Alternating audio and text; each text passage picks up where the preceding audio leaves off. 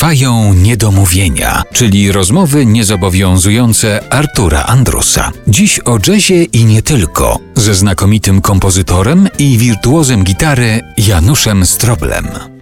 Powiedziałeś, że bosanowa, ta muzyka brazylijska przypłynęła do nas, a w drugą stronę ty popłynąłeś do niej kiedyś? Nigdy w życiu nie byłem Nie w Brazylii. byłeś nigdzie Nigdy w Brazylii? w życiu nie. Nigdy nie byłem w Brazylii i oczywiście ciągnie mnie wszędzie, żeby świat cały zobaczyć. Właściwie byłem w wielu, wielu zakątkach tego świata. W Brazylii nie byłem nigdy i Chociaż znam wielu Brazylijczyków i wielu muzyków brazylijskich, jakoś nie, nie, nie, nie złożyło się tak, żeby tam w te klimaty takie wchodzić poprzez odwiedzenie tego kraju. Też nikt mnie nie zaprosił tam nigdy. No, nie będę ukrywał, że gdyby takie zaproszenie się pojawiło, to bym pewnie nie odmówił.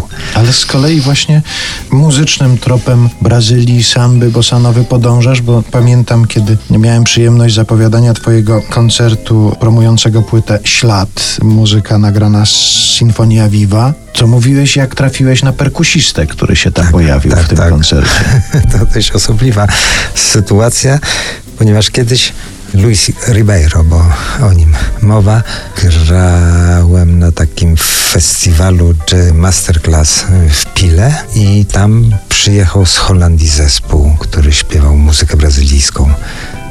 Wśród nich był ten perkusista i tak siedząc, pijąc piwko, słuchając jak oni grają, powiedziałem do Nuli, jak miło byłoby kiedyś z takim perkusistą zagrać. On grał na instrumentach perkusyjnych. No jak przyszło do nagrywania płyty Ślad, nawet nie marzyłem o tym, że mogę sobie go ściągnąć, ale Nula z menadżerką naszą odnalazły Luisa, zaproponowały mu przyjazd do Polski i nagranie tej płyty. I Luis wcześniej dostał od dziewczyn materiały, które należałoby nagrać bez mrużenia oka. Pojawił się w studiu. I tak rozpoczęła się nasza współpraca przy nagraniu tej płyty. Taką niespodziankę mi zrobili. Przeurocza postać, fenomenalny perkusista, zupełnie inne granie, inne spojrzenie na time, na posługiwanie się podziałami i tak dalej, i tak instrumentami.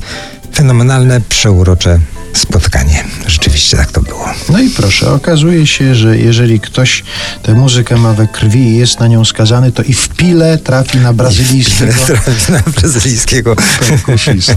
perkusistę. A z tą tęsknotą za Brazylią to też nie jest do końca tak, bo ta muzyka oczywiście odegrała ogromną rolę w moim życiu e, w kwestii edukacyjnej i takiej no, budowania wrażliwości czy estetyki pewnej, ale ja nigdy też nie chciałem tej muzyki tak dokładnie jak Brazylijczycy grają. Raczej cały szereg elementów tej muzyki chciałem wykorzystywać do tych sytuacji, które mnie tutaj bardziej interesują, jednak na naszym gruncie estetycznym i w oparciu o naszą kulturę, której się obracamy, jako jeden z elementów.